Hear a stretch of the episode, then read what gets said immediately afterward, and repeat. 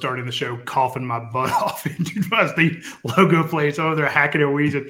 Hey everybody, welcome to Dawgs and Hawgs, a new show at UGAsports.com. My name is Radi Nabulsi. I am joined by Bobby Andrews and the man of the hour, the hour of power, our own Russ Tanner, the most famous man from Wrightsville, Georgia. He will tell you that. Uh, everybody knows he's the most famous. Top three, top three.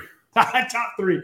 Uh, and basically, this is a new show at UGAsports.com. I've been trying to get it set up for two years, but I'm the laziest, slowest SOB you'll ever meet. And Russ has finally kicked my butt and got it on the show. I got it, excuse me, got it on the platform. It's basically uh, we're going to pepper Russ Tanner with questions about Georgia football, and then we're going to make him tell us about some of his barbecue reviews. His reviews are phenomenal. I did one with him. He goes all well. I was going to say all over the state, but I've seen him all over the nation, going to barbecue places giving honest opinions on barbecue. This isn't, hey, let's go. Everybody's got great barbecue. He's uh, he's a stern critic because he's very good at it himself. So this is a show where we talk Georgia football. We can talk other teams in the SEC, whatever you guys want to talk about, and we want your questions. We want your comments. We want to know where you're watching the show from. You know, uh, if you ask questions, you can, he will answer them. So let's uh, hit Russ up with some good stuff, and then let's find out where he's been lately to get good barbecue. Because I got to say, my maybe my dream job is to after I'm done covering Georgia, retire someplace and just have my own little barbecue joint. I, I just maybe in Italy, south of France, something like that, someplace where they don't have it, and they'd be like eh, they'd have to come from miles around because I can't compete with these Georgia guys making barbecue. But anyway, uh, Bobby is one of our uh, new guys at UGAsports.com. We're very excited to have him join us, and he and Russ will be doing this today. We're streaming it hopefully next week or at least the week after, we will be doing this live in person. Yep. So we will tell you where you can come out and join us. And if you definitely want to pepper them, please go ahead. So, Bobby, I'm turning the show over to you. Let's get it started. Yeah, absolutely. Thanks, Radi, for opening that up. And yeah, shout out to Wire Park, people over there at Wire Park um, for helping us out, getting that set up. Uh, me and Russ will be out there every Wednesday night, like clockwork. Um, so yeah, we're really looking forward to that. But obviously, we're here for the Russ Tanner. Uh, Russ, obviously, you are famous for your barbecue reviews. You've got quite the following on uh, on Facebook. You get some you get some views for sure. Don't be don't be humble. I know you're humble, but well, um, you know, um, this whole thing people ask about like the barbecue review stuff, and it started off just we enjoy barbecue as a family. And um, it was something that kids enjoyed doing, just stopping. And we uh, had watched some different food reviews online, and they liked it. So, like, let's try some of that. And uh, we started about two years ago, just whenever we are on the road, traveling, vacation, whatnot, uh, trying to find a barbecue joint to eat. And there's really good barbecue in most places in the country. And the people you meet along the way are even better. Uh, the people that are dedicated to it are the type of people you want to hang out with. So we started doing that some. It works out well because most people who love barbecue also love football. So uh, it was an easy conversation for me. And uh, if it parlays into Radi paying me I don't know if Radi's paying me or not. If it parlays in us coming on the show to be able to talk Georgia Bulldogs together and then be able to spread the love for barbecue a little bit, especially in Georgia, man, that is a win, win, win for the three of us. So yeah, I'm excited. Absolutely, and uh, you know we got our first taste of. Uh, you know, when we first had our first meeting was at uh, Doggone Good Barbecue in Athens, and man, Pastor Bobby over there, he can make some barbecue. I don't think we have that video up yet, but once we get that up, people will be able to check that out. Um, but man, that was that was some good barbecue. I'm sure a lot of people watching the show have have certainly eaten there before. Um, but Although Russ, Bobby's knowledge of barbecue is basically zero, so Bobby's ability yeah. to tell about good barbecue is about like my ability to set the technical side of a show like this. So we may work out well together, Bobby. The the the uh, verdict is still out, but yeah, we ate it doggone good. We'll get that video up at some point. Radi talked a lot. It's just like 18 minutes long. We got to edit yeah. that down. so yeah, it's uh it's cool. So we we've got some cool ideas for the year, right? We've been trying to talk about exactly how the format of this show is going to look, and um, we're going to do some reviews weekly with some different guys that we have access to uh, be able to talk and be on the show with us. And uh, we'll do some reviews and post that different places, and then have them come on and talk Bulldogs, maybe talk a little bit about what we ate together. And uh, you know, maybe you guys enjoy it. If you don't like it, tell us. No matter what, Dane knows he's already commenting on it. So yeah, we uh, we'll see how it goes. I'm excited about the opportunity, and uh, you know, like I said, man, we get to talk dogs, Ooh. we get to talk hogs. So uh, hey, hey, I like this idea from Francisco Hurtado, hometown Douglasville, Hudson's Barbecue. Shout out! Let us know where the best barbecue t- joint is in your town. And we can make a list. And we can do this show live at some of those places. Absolutely, though. I mean, of course, they need they need to put food in front of us so we can test it. That's it. I think we just, just hit on the best way to compensate ourselves. For uh, we, we, are now figuring out what this show is going to look like on the fly. Don't give us free food. We'll be there. That's how it's yes. If, yeah. if, we yeah. get to travel somewhere and you feed us barbecue, we will talk about Georgia football. It's pretty simple. There you, go. There you go. I'm not a complicated man by any means. I've never been accused of being super intelligent. So, uh, you know, it's a very direct path to uh, getting my attention and barbecue. I'm, I'm so, yeah. I'm gonna make my "We'll Talk Georgia Football for food for barbecue" sign. You got it. That's exactly right. That'll be funny. But yeah, speaking of Georgia football, might as well segue right into that. Let's start talking about some UGA football. We got some questions in the chat, but uh, guys, how about this weekend against Ball State? What'd you guys think, Radi? I'm sure you know you've talked a lot about your opinion already um, about Ball State this week, especially on the POS show. But uh, Russ, what did you see? Obviously, former offensive lineman for UGA. Um, you know, talk talk a little bit about uh, what you saw in that game. Yeah, I mean, we, we watched that UT Martin game, and as a fan base, everybody, and, and if you got Kirby and some of the players on, they, they would tell you the same thing if they're being honest. It was a frustrating game because you know you're a lot better than they are. You know you're more talented. You know you're going to beat the crap out of them eventually, but the ball just didn't bounce your way early. There was some stuff out of sync. You know, you got Carson Beck coming in, first year starter. He's dropping back, trying to time his right, trying to time his drops and get the ball out. And the receivers come out of their breaks, and the timing ain't right. It's a half a step in front, half a step behind them. You see some twists on the D line. The guard and the tackles aren't on the same page yet because guess what? They don't have live reps against guys that are trying to beat them in a game situation. It makes it hard. So we struggled against UT Martin, just didn't look good. I mean, the score is what it is. 20 years from now, nobody's going to look back and say, Can you believe we only beat those guys by 48 points or whatever the final score was? But you, you fast forward to Ball State, and was it a perfect execution of a game plan by the two time defending national champion Georgia Bulldogs? No. Did it look tremendously better than it did the first week against UT Martin? Absolutely. And you know, and that's just a matter of experience for the guys. You're like, Russ, does experience really matter as one game? For a quarterback who comes in, I'm sure he felt like they injected Adderall into his veins. Talking about Carson Beck. Like the heart rate was up. He was thumping. So for him to be able to go out there, get a game under his belt, just calm down and be able to come out in this last game against Ball State and just look a lot, a lot more comfortable with how the offense was running. I thought that was the biggest difference in the game. He delivered the ball on time. You saw more explosive plays. The backs hit the holes a little bit more. The O line, I think the birds chirped a little bit louder. It was just a better day of football all around because it bounced our way. The energy was there, and we executed really well from what Kirby and those guys had wanted to do. So, you know, all that being said, it doesn't make two flips. Those two games don't matter at all we're about to find out what this team is about when South Carolina rolls in town this weekend. You mentioned the uh, ball bouncing your way. You actually had two balls bounce backwards for uh, interceptions. Yeah. I mean, you take an oblong ball and you bounce off a guy's calf and it goes to uh, Chaz. You're like, that's not supposed to happen. But, you know, it, it did of, and then uh, you have a spark with special teams. I think Mekhi Mews is kind of tearing it up. Uh, I'm with you 100% on the game one to game two the one the number one concern though that a lot of people had and I don't think it's been put to bed yet. Hey, everyone's already mad at Mike Bobo, which I think is ridiculous. This is the first time you've had three 40 point victories in a row in Georgia history. I get it that these teams should not challenge you, but you did what you're supposed to. You blew both of them out. But we are just everyone's forgotten that you you Kent State played Georgia tight last year yeah. with St. Monken on the sideline, you know, or up excuse me up in the box. And St. Monken scored three points in the second half, you know, against uh, uh, Samford. And granted, you know, they called the dogs off, but at some point, you know, it it doesn't always come easily. And I know a lot of people were excited about the blowout against Oregon, but you knew exactly what Oregon was going to do. You taught that guy. It was his first game ever as a head coach, and you knew exactly what he was going to do on defense. That's why you pillaged him on offense. So uh, I think that uh, Mike, and again, I, Mike and I aren't friends. We're not buddies. I'm not trying to defend him. I just I, I detest people jumping on a narrative before it's warranted. Now, if you lose to South Carolina, you know, and Mike's you've got bad play calls, something like that, then fine. You know, uh, crucify him then, but at least you know let the man get get a seat, uh, uh, get a little butt impression in the chair, you know, before you try to call him out. So Uh, that's that drives me crazy. The one thing I was a little concerned about, and that's why I really wanted to do the show with you guys tonight. So I wanted to get Russ's thoughts on the offensive line. Uh, mm.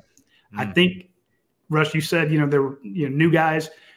You got a new quarterback, new running backs, a lot of new guys back there, new wide receivers, two new tackles. Now Marius Mims was here a lot last year, yeah. but he's the guy now. And you got a freshman who never played last year at left tackle. By at left tackle. So I'm like, oh my God, they're you know they're not mowing people down. I'm like, and both teams stacked the box. I asked Tate Ratledge about that, and he's like, well, that's no excuse. But I'm like, you know, it's been a long time since I played football, but I remember being on an O line at some point and having three or four guys in front of me, you know, a guy on each shoulder thinking, the hell am I supposed to do here? How am I supposed to move these guys out? So I, he said it's no excuse. I think it's an excuse. I wanted your take, Russ. Yeah, I mean, was the O line performance week one good? No, it was not. I mean, they're going to tell you that as well. And you know, and I, I'm careful. Like I know I haven't been on this platform you guys before, but the little bit I, I get to talk about Georgia football, like I, I will never run a kid down that plays because I've been in that I've been in that situation. I've been in a place where a game feels stale, where you yeah. want to perform. Like the fans think they want to win more than the players. That's ridiculous. Those guys get put everything they got to try to win the game. They want to win more than you do. Right. You know, whoever our accountant friend sitting in Forsyth is, whoever the truck driver living down in Perry is. Like I know we're passionate about the dogs as fans, but those guys live it and breathe it every day. So it's not a matter of they're not prepared, they don't want it, their minds aren't in it, what whatever the fans like to say. A lot of times it's this a matter of actually being able to do your job against a look you haven't seen before and learning how to adjust. The biggest thing offensive linemen have to learn to do is how to adjust when they get different looks in a football game. Because guess what? The defense doesn't line up the exact same way every time. We watch film of teams previous years, especially early in the season, to watch for tendencies. Well, guess what that team has also done? They've tried to do things that break your tendencies. Like, I know that you know that I know that you know what we're doing. So we're going to see if we can get something out in front of you. So there's some adjustment with that. And there's butterflies, your 18, 19 year old guys. You know, last year was Oregon we had a very senior group of guys up front, as far as upperclassmen, heavy guys that had already been in a live fire. The two hardest positions on the football field, take quarterback out to me, are probably cornerback and left tackle, especially for a freshman to play, because yeah. you just play against some absolute freaks on those positions. So Earnest Greene is obviously going to be a dude. You don't start at Georgia as a freshman left tackle unless you're going to be an absolute dude. But that dude was also probably really nervous in the first yeah. week or two. So I feel fine about it. You know, Sedrick in the middle is going to be an All American type guy at center. Tate Ratledge has experience. They're still trying to figure out who that other guard is. You see Truss in there. You saw Dylan Fairchild now seems to be the next guy over there. Um, get some good reps in there, number 53. And then yeah, we're getting Jared Wilson. We get to speak to him tonight. So. Yeah, Jared Wilson's on there too. You've seen a lot of those guys rotating in. So the coaches are still fine. And you can practice all you want to and see guys practice, say, oh man, he looks good. He looks good. But things change when the lights come on, uh, metaphorically speaking, because the lights haven't been on Sanford Stadium in a long time before last week and now this, you know, in a week or two coming up. But Oh. they're going to be ready. You know, Kirby – if nothing else, is always prepared. Any team Kirby has under him, you look at him and say, nobody's ever said Georgia wasn't prepared. So it's just a matter of those guys being confident in the scheme, being confident not only in the scheme, being confident in the guy beside them. So when they know adjustments are coming, they do them on the fly without having to say, "Hey, excuse me, Earnest, when that defensive end ran around the edge, what were you thinking on that?" Yeah. You get past that as offensive line. You talk about they need to gel. That's what you're talking about, where they can have the same brain when they see the defense give you something new and they both adjust the same way. That's why offensive alignment, that's why offensive lines typically get better as the year goes on because the nonverbal communication of just seeing the same thing, operating the same way, and making the same adjustment is natural. And you're going to see that every game for this for this team. And the hope is we're still undefeated when we start gelling all the way. The right side of your line is three all SEC uh, preseason All SEC as voted by the coaches. Yeah. So take your take your center as you mentioned, take Tate Ratledge and Amarius Mims. But it's that left side where you know you're trying to protect your quarterback, where you got Xavier Truss, who's been there, you know, started all last year. Uh, they've moved him around a little bit, and the true freshman. If I'm an opposing defense, that's where I'm attacking. I'm going after the new guy, you know, yeah. bring him in. And you don't have Darnell Washington, who was, I mean, I think Kirby said, you know, uh, he's he's unique. And yeah. we see him. I mean, he put he he made a Nick uh, Bosa taco the other day, just pancaked his big butt, his 137 million dollars salary or whatever, puts puts him on the ground. And not, that's not to say that he's do that every time, but he has the capability. How many people can do that? You lose him, and then you put Oscar Delp out there. Well, Oscar's given up about what 50 pounds, 60 pounds. It's, yeah, it's not the same. Yeah. It's, a, it's a lot to ask of him to do that. And so, who's picking up the extras? Brock Bowers is out there laying people out. He had two big pancakes in that last game. But I think you nailed it when you talk about things going right. Week one to week two, how many drop passes were there in week two? Uh, were there any? I don't, I don't remember any, but there were a bunch in week one. You know, uh, routes that went wrong. There was a, a, uh, Brock, Brock, dropped a little screen out this past That's week. Right. About the only one. So Brock Bowers had about the only drop I can remember, which is, you know, you talk about an odd occurrence. That won't happen again. So. Exactly. You missed a field goal in, you know, you didn't in week one, but overall, your special teams were just an absolute, you know, uh, you know, firestorm. You got to love that. So I'm with you there. I, I, compared it on one of the other shows. It's like a chainsaw that won't crank. You know, just you rip it a bunch of times, and then all of a sudden, once it cranks up, it warms up. You know, you can go to go to town. But uh, this offense has felt a little herky jerky. Maybe need to prime it a little bit more. You know, get it lubed up, and then it'll go. But I, and the defense is lights out. Um, I'm not worried about the defense this year. Yeah, it's. It, I mean, and maybe this week, right? We're about to go through Carolina yeah. like they're a broiler house full of chickens. Let's just get all the dead ones up and drag them out. Like it's time. We yeah. practiced enough. We primed the pump enough against these little Rudy poos from the first two weeks. South Carolina's coming in. Spencer Rattler's throwing the ball for about 400 yards a game. I don't think he's thrown a pick yet this year either, by the way.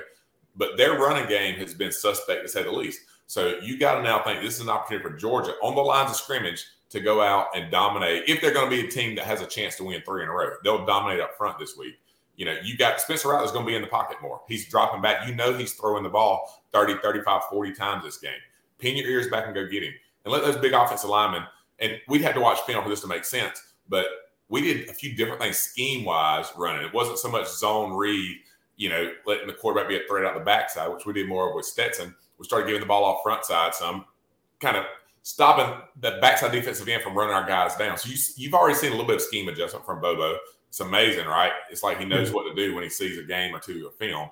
So, you know, I think this is going to be the game where you see the lines of scrimmage for University of Georgia be what makes the difference and shows why we have become the king of the castle when it comes to college football. Now, now, humility is a week away. Kirby loves to say that. So, yeah, this isn't an overconfident Georgia fan sitting here. I grew up listening to Larry Munson and Loran Smith. I grew up with Vince Dooley being one of the coaches and being in our ear. Like we are conditioned to expect Georgia to struggle. It's going to take a lot more than two national championships to change that for us, apparently. But um, you know, that's how we got where we're at by winning a line of scrimmage, and I, and I expect that to be the case this week.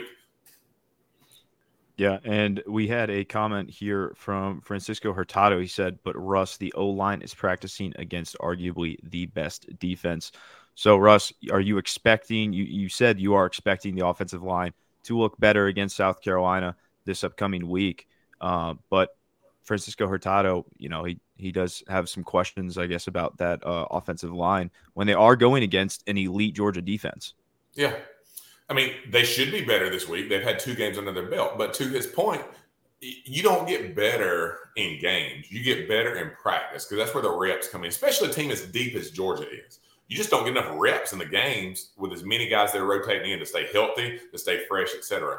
So you get better in practice going against elite guys that have been recruited out of high school that come in here and trying to develop. And guess what? Those guys in practice, the the competition level at Georgia's practices now. I know you guys don't get to watch very much practice over there. So let's make this no, clear. I'm not a member of Radi's team, so I can still go and watch it. Kirby, don't ban me as well. Um, I want to watch more than five or ten minutes. Um, but you're competing against guys that want to be on the field. Those guys, the Christen Millers, um, the uh, uh, Jarrett, Jah Jarrett, those guys, they're mm-hmm. fighting to be up there with Nazir Stackhouse, Zion Logue, Warren Brinson. Like every single day at practice, that film is telling the coaches who's going to play. So to to your point, to Francisco's point a minute ago, that competitive juice of practice, you talking about iron sharpening iron. I mean, you've got the best of the best going against each other, and that you know you either get a lot tougher, a lot stronger, or you wilt and leave and go somewhere else. And the cream rises, right? Let's. How many cliches can I use in one one little yeah, But but y'all get it. Thesaurus, an old yeah. man thesaurus. Come on. That I think it was very apropos that you mentioned uh, what was going on in practice and that defensive front. That's something else I want to see this Saturday. I, I know that Georgia has a lot of seniors up front on that defense defensive yeah. line. Yeah.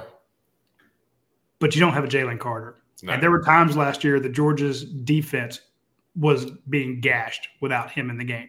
You put him in the game, and you saw what he did in his first uh, contest in the NFL. There's a reason he should have been the number one overall pick. And I guess if we're all worried about either uh, you know, Carson Beck, the offensive line, the, the defensive line, uh, where, where uh, wherever Georgia's Achilles heel is, you know, and being a Munsonite like yourself, you're always worried. You know, where are where is the weakness? Where is the chain going to come off? You know, and so you're always worried about what it's going to be because you want to identify it early on and you know be sure that uh, it's being addressed. I want to know can Georgia handle a you know a, a really good running team, a really good a running quarterback, yeah. something like that? Can they do what you know, can your those defensive linemen, especially when the when that uh, odd man tight that they do a lot, you know, their mint defense, uh, can they take up a couple? Can it take away those gaps and let those uh, you know Smael Mondon and Pop come through those A gaps? You know, those blitzes up the middle. You know, just the havoc that they created for years. You know, can this can this group do it? I don't think it's going to even after the South Carolina game, I don't think we're going to know the answer because I was looking over the list of uh, injured South Carolina players. It is a long list. Yep. So I think we're going to have to, and then this UAB after that. I don't think we'll know then. I don't think we're going to know what this defense can really do until maybe Auburn. Auburn, yeah, that's what everybody's kind of saying, right? You know, and and, that, and that's a good point. I think it's interesting. Every team has an identity.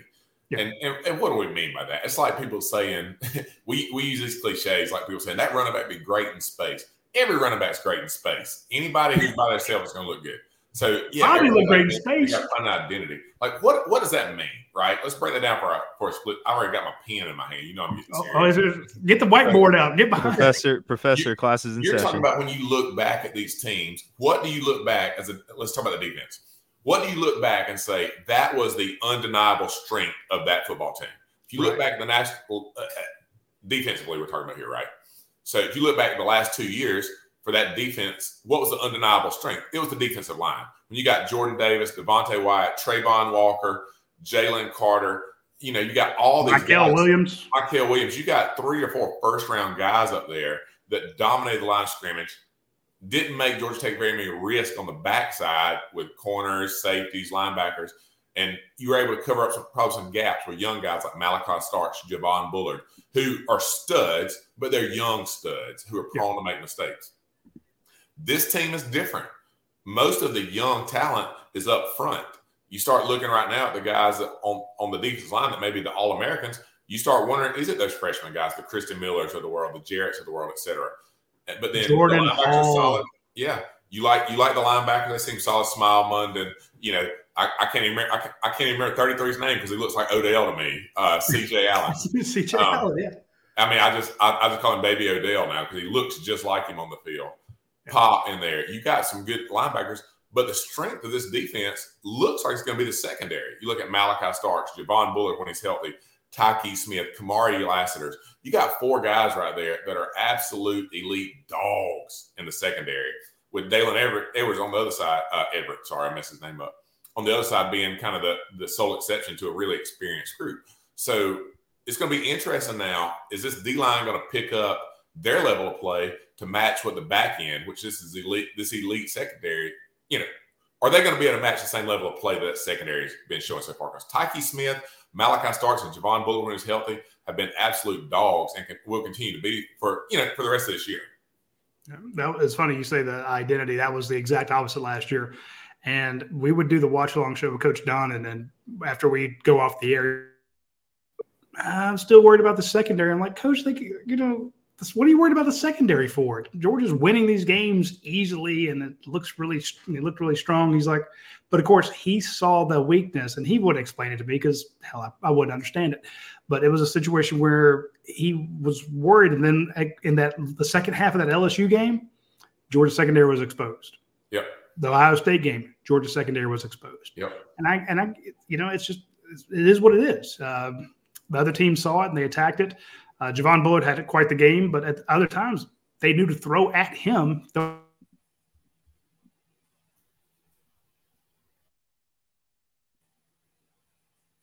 Um, uh, your play up front, your play up front was so strong, and as you said, it masked a lot of things, and that's why I'm like, okay, let's see what uh, this defensive front can do. And we even asked Kirby about it in the press conference Monday. He says we can't evaluate our defensive line yet. They're playing guys way smaller than they're going to see in the SEC. And I'm like, yep. Thank you for being quite honest, Kirby. Yep. he just he freaking nailed it. I, I, think for as private as Kirby is in so many areas, I actually think he's pretty honest when it comes to answering questions to the press. Yes. Um, you know, so I know he doesn't always give the. But you got to you got to ask him the question. You got to get it in front but, of him.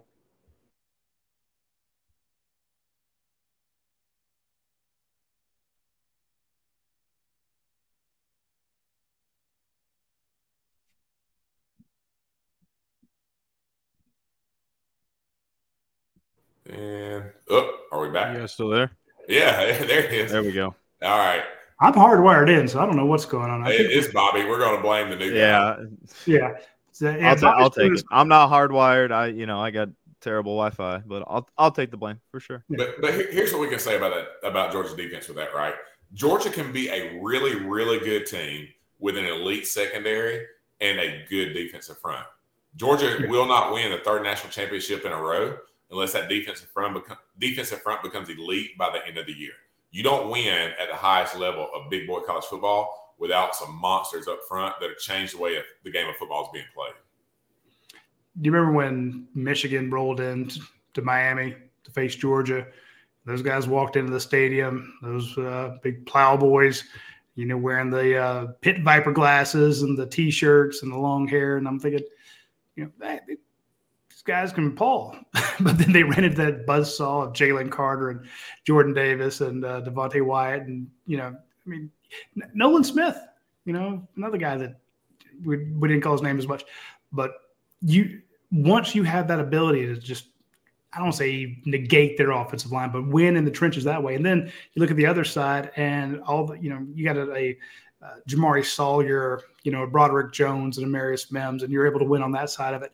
There's so much more you can do. A Darnell Washington, your sixth offensive lineman out there, although 12 personnel that Georgia ran, you know, with uh, uh, Scylla and Charybdis, you know, pick your poison. Do you want to try to uh, double up on Brock? Well, then you're, going to get a uh, cornerback on uh, Darnell Washington. Do you want to worry about Darnell going out? Then give give yourself a one on one with Brock or uh, Ladd McConkey.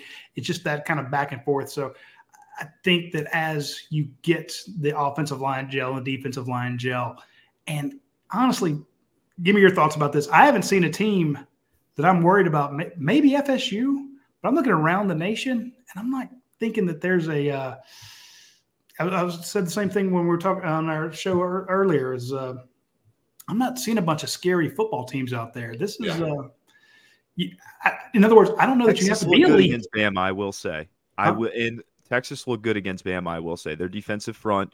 There was a lot. I'm just saying they, they uh, the 11, number eleven team in the nation, which I think Texas is on. I, I think they were yeah. underranked at the time. They went in to Bryant-Denny and beat out the number three Alabama. Yeah, I, am just saying. In, in, their defensive line, they made. I mean, it was Jalen Milroe throwing the football, so you know, take that with a grain of salt. But I, I, think Texas did look good. So I am I am nervous for Texas. I will say. But Texas, anyways, Texas has look, has looked good. Radi mentioned Florida State. Florida State did a good job in that transfer portal. Overall, the transfer portal to me, I wish it wasn't the way it is. It's it's really screwed up. We can do a whole show on that one day. But Florida State, now if you just see them on the field, they've got guys that look the part like in the past, you're like, man, where are their guys? Where are those NFL caliber guys that were scary when we used to watch Florida State dominate through the 90s? and they've got some of those type of guys lining up again. I don't watch Florida State. I haven't seen a lot of Florida State football, but when I turn the clips on, you look at them. All right, they look good in their uniforms. They're just big, fast guys. So you know, but Radi, I mean, we can be honest, right? At this point, does Georgia look scary? No. Like we put our red and black glasses on and think that we're winning great, doing awesome. But to the, to the idea of like, has anybody looked scary in college football yet? No. We're ranked number one, and we deserve to be ranked number one. You know, but again, we've played two cream puffs. You know, I mean, we played nobody so far. We don't really know what we have as a team. So you know, you're going to find out a lot about that. So Bama, yeah, give give Texas credit for going to Bama and beating a really talented team. No matter what we say about Jalen Milroe, whatever the dynasty's done, Saban's retiring, whatever the people say, they're not always right. They went into Bama and won, which is a super hard thing to do. It, Ohio State's going to be good. Michigan's going to be good. You know, is Oklahoma are, are, they back? I mean, there's some questions out of USC. What they look like? So yeah, right now be better than last year. Yeah, I mean, you got ten teams right now that you're kind of lumping in that top ten together and saying somebody's going to come out as the top dog, and Georgia's in that group, but we're not clearly in front of the pack right now. Yeah, but my take is along the you, Georgia didn't look good. These other teams didn't look good. Uh, or they didn't look dominant. Sorry, I've been trying to get yeah. this uh, line. They didn't look yeah. as dominant. But last year, when Georgia played Oregon in Game One, and you blew them out what forty nine to seven, that looks dominant. That that was that statement game. Uh, uh, Jamon Dumas Johnson earlier today, or excuse me, on Monday said, uh, you know, going into an SEC game, you practice different. You walk into the building different. Everything's different. And this game is, he says, kind of a statement game. We want to uh, send a message to everybody out there. And I'm like, okay, so let's let's see it. Let's see them put it together. And Texas had their statement game. FSU had their statement game. The statement wins. The games are right. closer.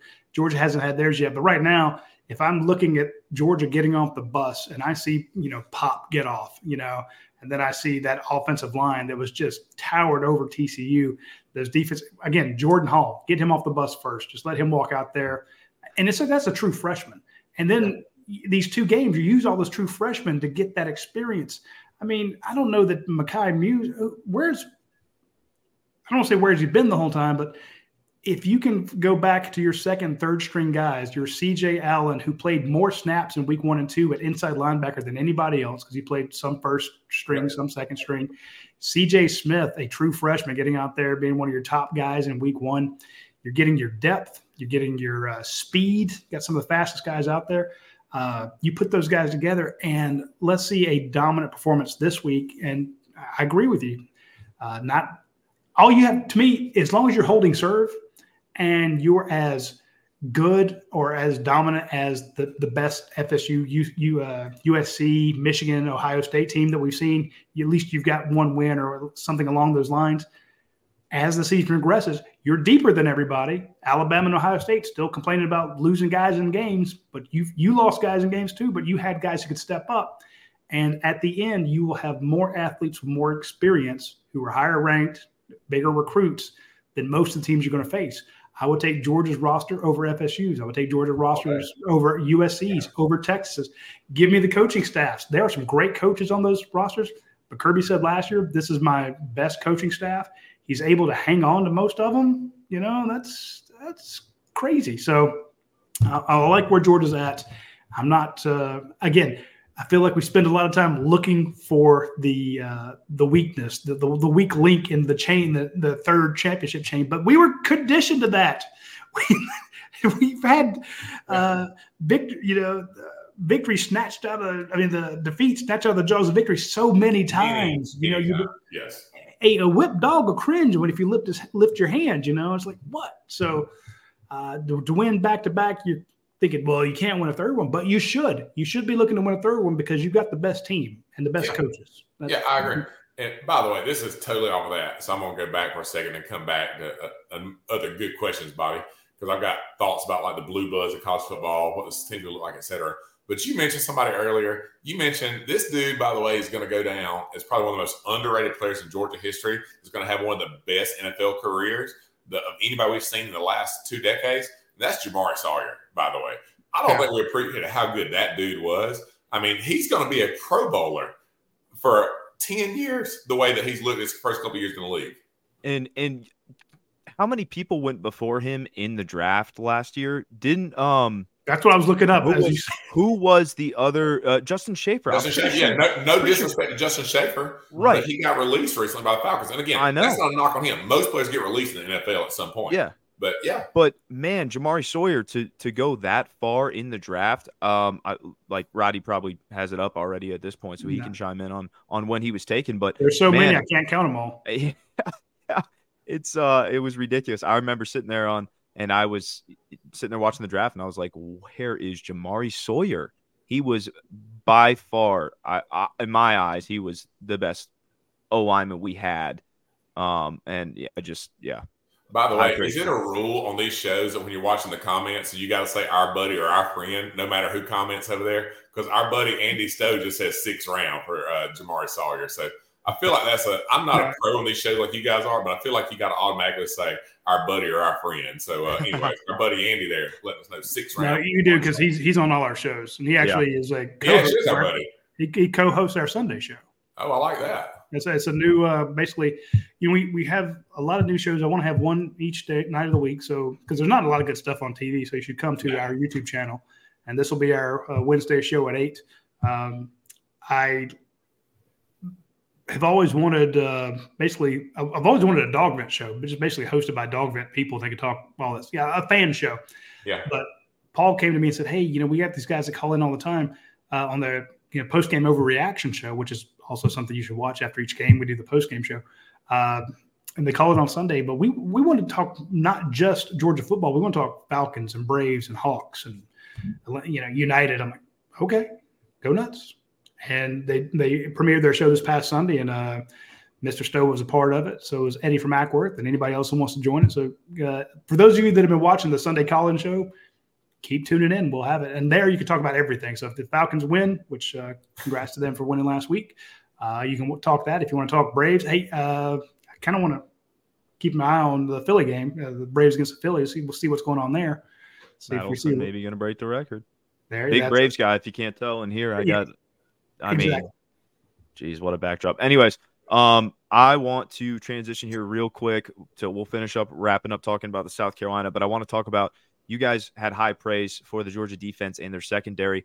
Kamari Lassiter today, uh, Russ. I, I want your take on um, kind of what the how we can contain Spencer Rattler because he's not necessarily a he doesn't scramble, but he does extend plays with his legs. And Kamari Lassiter, uh, he had an interview yesterday, and uh, he said it's like playing backyard football um, whenever Spencer Rattler extends plays with his legs because it's it's a free for all out there on defense. Um, so I guess you know talking about from your vantage point of an offensive lineman as well, when you know the- quarter quarterback has to scramble and make a play with his legs. Um, just talk about Kamari Lassiter, and uh, I mean he struggled. I don't want to say struggled last year against South Carolina um, because there were two picks. Uh, one of them was he was in on a play with Dan Jackson, and Dan Jackson came up with the interception. Um, and uh, Malaki Starks had the other interception in last year's game um, against Spencer Rattler. So I just want to talk about um, you know secondary Kamar Lassiter. Yeah. Um, you know we'll have Smael Mondon back for this game. Um, I know you already had high praise for him, but Yeah. just kind of talk about So- that with Spencer Rattler. So Kirby uh, commented Kamari Lassiter a ton this week. By the way, if you saw his comments, right? He said the practices like a pro, takes notes like a pro, plays like a pro. He's the type of kid you want playing for you. So if you start getting praise from Kirby, by the way, publicly, you're probably doing things right. Yeah. So you look back at last year. Th- th- there's a good point to be made here. Who was on the other side of Kamari Lassiter last year? Kelee Ringo. Kelee Ringo, right? What's Kelee Ringo doing now? He's playing for the Philadelphia Eagles, right? So, isn't that right? He's one of those Yeah. Georgia dogs up there, right? Yeah. Yeah. So, Yeah.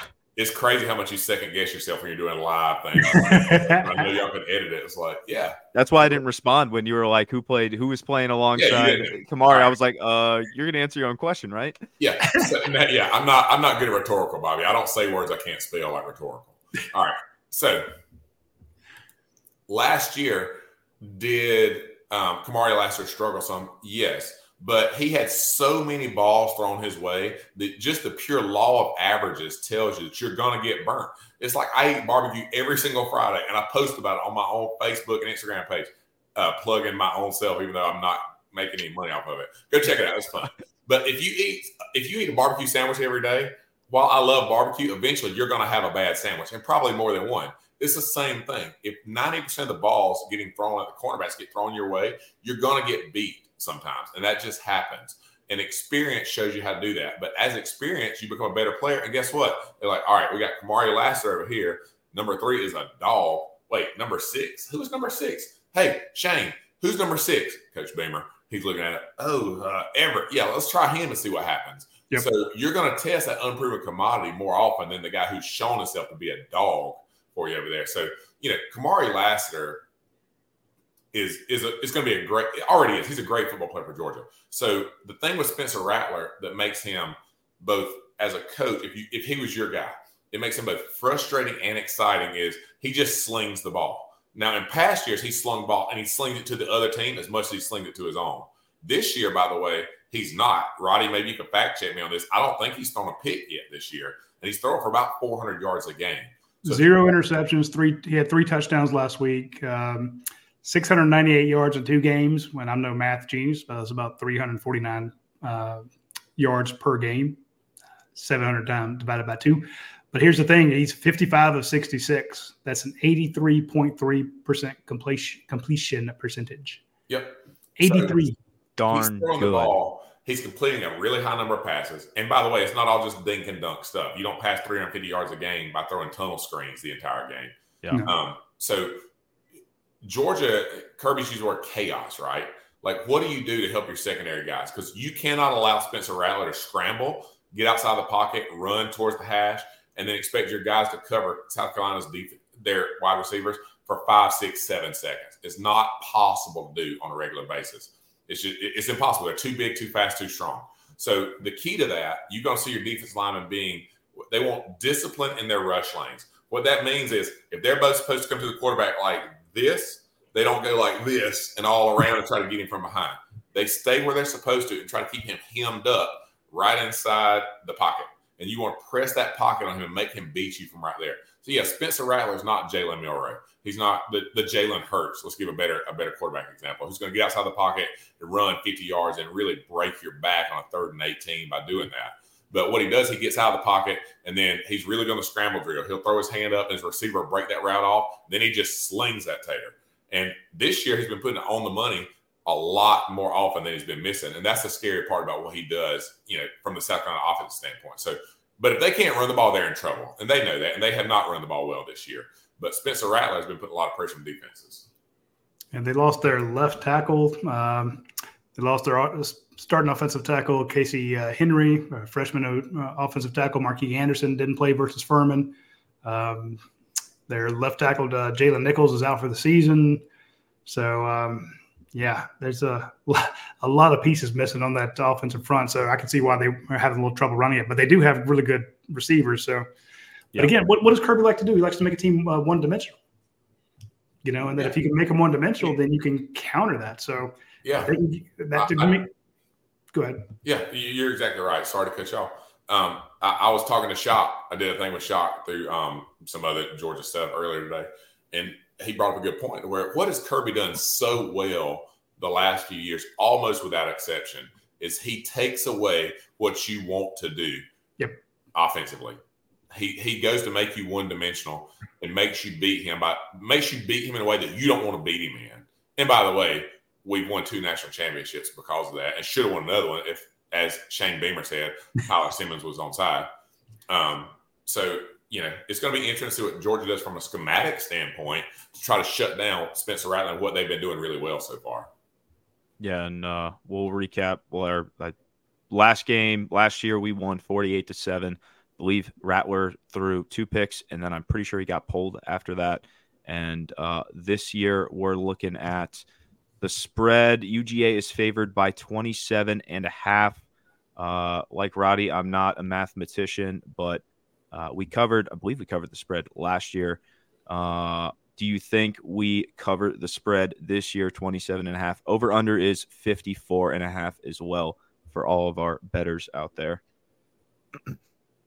Uh, you, did you say me or Radi? Yeah, either one. Yeah. Chime in. I, I, I'm not. It's like Michael Scott said. I'm not superstitious, but I am a little stitious So, you know, I've never wanted to pick games like I'm on a jinx it. How dumb is that, by the way, that my actions and what I think happens even matters? Like, my opinion honestly does not matter. Unless you're a Tanner child living in my house where you have where I have to feed you and buy you clothes, my opinion really doesn't matter. So, you know, for what it's worth, I think Georgia covers 27. My pick this morning, I was talking to somebody. I, I get the most common pick. Radi, check. I, I know you do a, a, a uh, score prediction thread. Check it. The most common thread, the most common score in the thread. Here's I put my money on this is 42 to 10. I bet you you see 42 to 10 as the majority of guesses, the most common guess in there, and uh, that feels about right. I can see 38 to 14. 24 points. They don't. Uh, they don't cover. Yeah. Oh, you have little faith. Hey, they haven't. Did they cover the last two weeks? No, but this is different. In in my eyes, they're playing an SEC team, and I get it's going to. And they got a ridiculously high spread. Yeah, it is 27 and a half. It is very, very high. South Carolina did get beat by UNC though. Um, UNC's I, a good football team. I know they are, but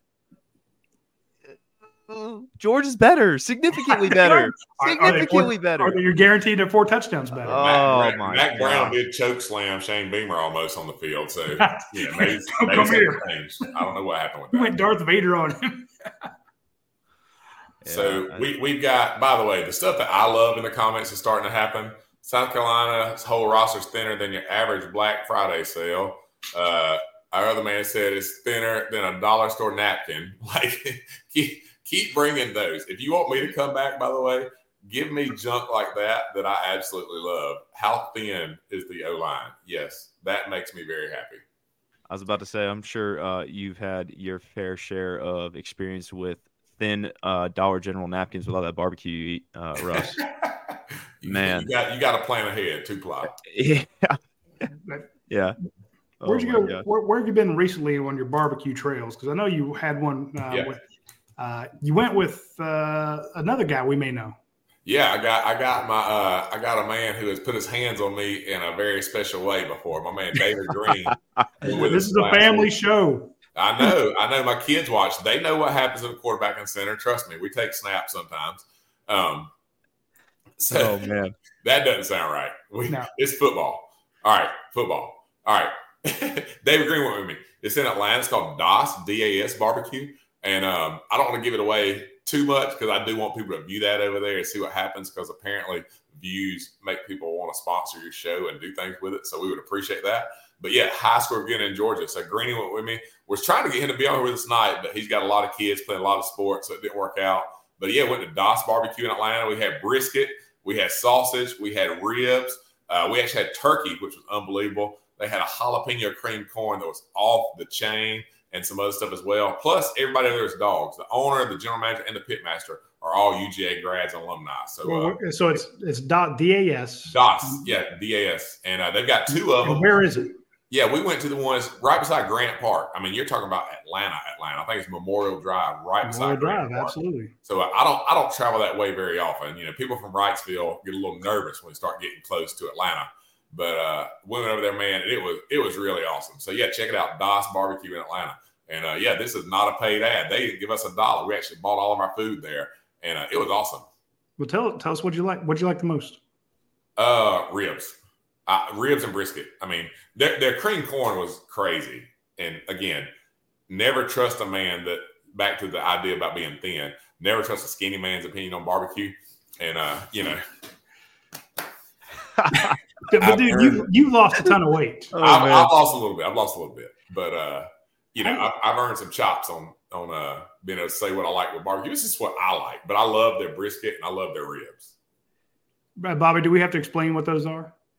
what ribs? No, brisket. Oh no no no no no no no no no! But just about everything else, I have no idea what pellets are. I'm telling you, uh, Russ What- will what? be the professor. Pellets. What's what are Pellets. pellets? My dad was talking to me. You know, I told him I'm starting to do the show, and and you're the you're the professor of barbecue. And he's like, "Well, do you know you you know enough to hold your own?" I said, "I know absolutely nothing. What's a pellet pellet pellet grill? Is that what that is?" Russ, I'm talking. I know I can. I'll flip a burger on a on a on a charcoal grill. We're talking about barbecue, Bobby, not. I know, I know. That's what I'm saying. It's it's a different ball game, and I'm no disrespect what? because I know right, you're. Which animal does a brisket come from? Brisket comes from a cow. Do you know which part of the cow the brisket comes from? Oh, it is. Is it is it not the butt? We Bobby's gonna report back to us next week where the brisket comes from. that is uh that is it. So you don't have to be the butt of any more of our jokes. oh, no, see, this is why this is why we're we're on the show together. You're the professor. You're you're the the sensei. I am the grasshopper. You're going to teach me everything that I need to know about barbecue, as well as others. I'm I'm sure there are people who are chiming in on the show who want to learn about barbecue. Uh, because Russ, you show me your setup. You have got a setup at the house. You make pretty darn good barbecue. We, um, we uh, from what I've my, heard. My daddy, my daddy's name is Ed. It's spelled with two D's. He does not play around. so yeah, he built our smoker. Our smoker's got a name. It's Jr. and it's right there beside Old Trusty. So yeah, we uh, I, I don't think I'm an expert when it comes to cooking barbecue. I just love to eat it and I love people being around it. So Bobby, you are welcome at the Tanner Hill setup anytime we cook. Radi, the verdict's still out. Damn. I'm, I'm, I'm, gonna get that invite one of these days. Got to so, get the uh, invite to the barbecue. Oh, man. so That's shout out to Das on uh, Memorial Drive near Grant Park, one of their locations. Uh, apparently, when you go, uh, be sure to get the jalapeno creamed corn, the brisket, and the ribs. If you're going to do it, do the. I always, I always like the sampler plates. You know, let me get a little bit of each thing, but they can hook you up. They can hook that up. I promise you. Sure. And if they want to sponsor the show, they can let us know. But uh, where, where are you going next, and who, who's going to join you? Ooh, Wait, do you let people know you're coming? You know, that's I, I, do actually try to let the restaurants know we're coming. Again, not we don't bring in like a HD HGTV crew and set up a whole city outside. Right. But there's four or five guys coming, and I don't want to go uh, film inside a man's restaurant, a lady's restaurant, without them knowing and being cool with it. Because I mean, look, we want to promote barbecue. I'm not a critic trying to act like somebody's stuff is not good or is good, but I try to be honest with it. We try to promote it. So, yeah, we tell them we're coming, and uh, yeah, I will. Uh, we have not 100% decided where we're going this week, but I will tease this for you. I've got two former dogs um, going to be on the show with me. One of which, by the way, see if you see how much you guys follow, was the Athens Bulldog Club flashback player of the week this week. Does anybody know who that was? I do not. Ooh, you should pay attention. Every highlight he has of scoring a touchdown is also one of my highlights, including a 93 yard screen pass against LSU in 2003 that he took to the house, and I got two guys on the ground. So, um, just letting you know. Did you trip? Huh? Did you trip him? One guy tripped, but I pushed the other one into him. So yeah. So uh, yeah, Tyson Browning and Jarius Wynn are going to be with me this week. So oh, Oconee County's finest, Lincoln County's finest coming with me. So uh, I'm teaching those boys about barbecue. They don't know anything either. Although Wynn thinks he's a master chef, we're uh, we're going to teach him something. So yeah. Uh, Ty- Tyson's one of my favorites. Jarius, of course, superstar. But every time Tyson got out there, it's like he, he hey Mekhi Mews, he shouldn't be that he shouldn't be able to play that big at that size. Yep, absolute it, monster. I was watching some of his highlights. He was at Athens uh, Touchdown Club this week, and they did a little video thing of him. And hearing Munson talk about him, I'm giving Tyson a hard time. Munson, little Tyson Brown, little Tyson. That's He's not that little, but compared to all you sons of bitches, he looks. By, by the way, I saw Tyson like five or six years ago play in the Oconee County Church League Flag Football League. And that's not fair. No, it's not fair, Roddy. the majority of the guys who's going against looked a lot like you and Bobby. Yeah. And what that Whoa. means is they were not SEC oh, caliber defensive backs. So with Tyson running, it was some of those guys should have retired from sports for the rest of their life because yeah. Tyson messed them up. Man, catching strays over here, Russ. what what did I do to you? You're on the show, dog. It's just what happens sometimes when you're rolling. That's unbelievable. I on, honestly, I never played a snap of football in my entire life, so that's honestly a fair assessment. Mom wouldn't let me. Well, so. and you also think brisket's from the butt of a cow, so you got a long way to go, Bobby. But hey, we're getting there. Yeah, we'll get there. We'll get there. Russ, we'll uh, we got. Well, at least you, yeah, but you, you got healthy knees, man. So. Yep. Yeah. Awesome. Folks, uh, be sure to tune in next Wednesday at eight o'clock. We will all be back uh, to talk more Georgia football. We'll be able to recap the South Carolina game. Look forward to UAB. Find out where Russ went, what they thought of the barbecue there, and we'll probably have him uh, maybe give we'll give he will give us maybe his number one pointer. Give us different pointers throughout the uh, in the upcoming weeks on how to improve awesome. your barbecue. Yeah, so, and uh, Russ, run through the uh, the ranking system that you have for the fans here too, real ooh. quick, so that they can understand because that's a big thing that you know fans are going to need to know how you rank your barbecue. All right, because it's unique. Oh, yeah, yeah. I'm gonna pull up the official scale on my phone over here. Oh, the official scale. Yeah, official scale. All right, here you go. Zero. Look, if you don't like it's official. oh, there in the notes. It's in the notes. It's official. That's it's like the Declaration of Independence right there, folks. Yeah. All right, zero to four point nine is inedible. It has been microwaved at some point in its barbecue life. Okay, if you go five to five point nine, that's kind of the you hungry. H O N G R Y. You hungry? It'll do. So that's in the fives. If you get six to six point nine, six to 6.9 is not bad. You'd probably wear the t-shirt. Um, I had somebody ask me the other day, like, how many barbecue t-shirts you got? And that is a lot. So it's not bad. You could eat it, and uh, you'd buy a t-shirt if you went there. Uh, sevens is really good barbecue. You could eat it weekly. Most most barbecue joints, your neighborhood places are going to be in the sevens. Um, you can go there. You can know the people. You can order their food. You can be real happy with it. If you get close to eight, it's getting really strong. If you get into eight, eight, eight point nine, we say you drive at least an hour out of your way to go get it. It's top notch really, really good barbecue. And man, if you hit nine and above, you got to think Jalen Carter, Devonte Wyatt, Jordan Davis on a D line. We're talking about elite, the best has ever been, freaking amazing. You should go out of your way, no matter how far it is to eat it. If you're in the town where it's at, you should go. You should pull money out of the kids' college fund.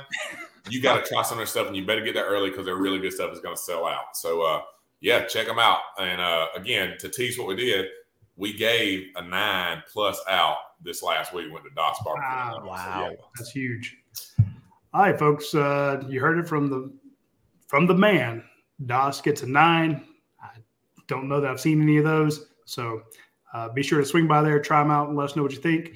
And we will see you all next Wednesday at eight o'clock. For uh, Bobby and Russ, I'm Radi Nabulsi. We'll see you then. Go dogs. Yes, sir.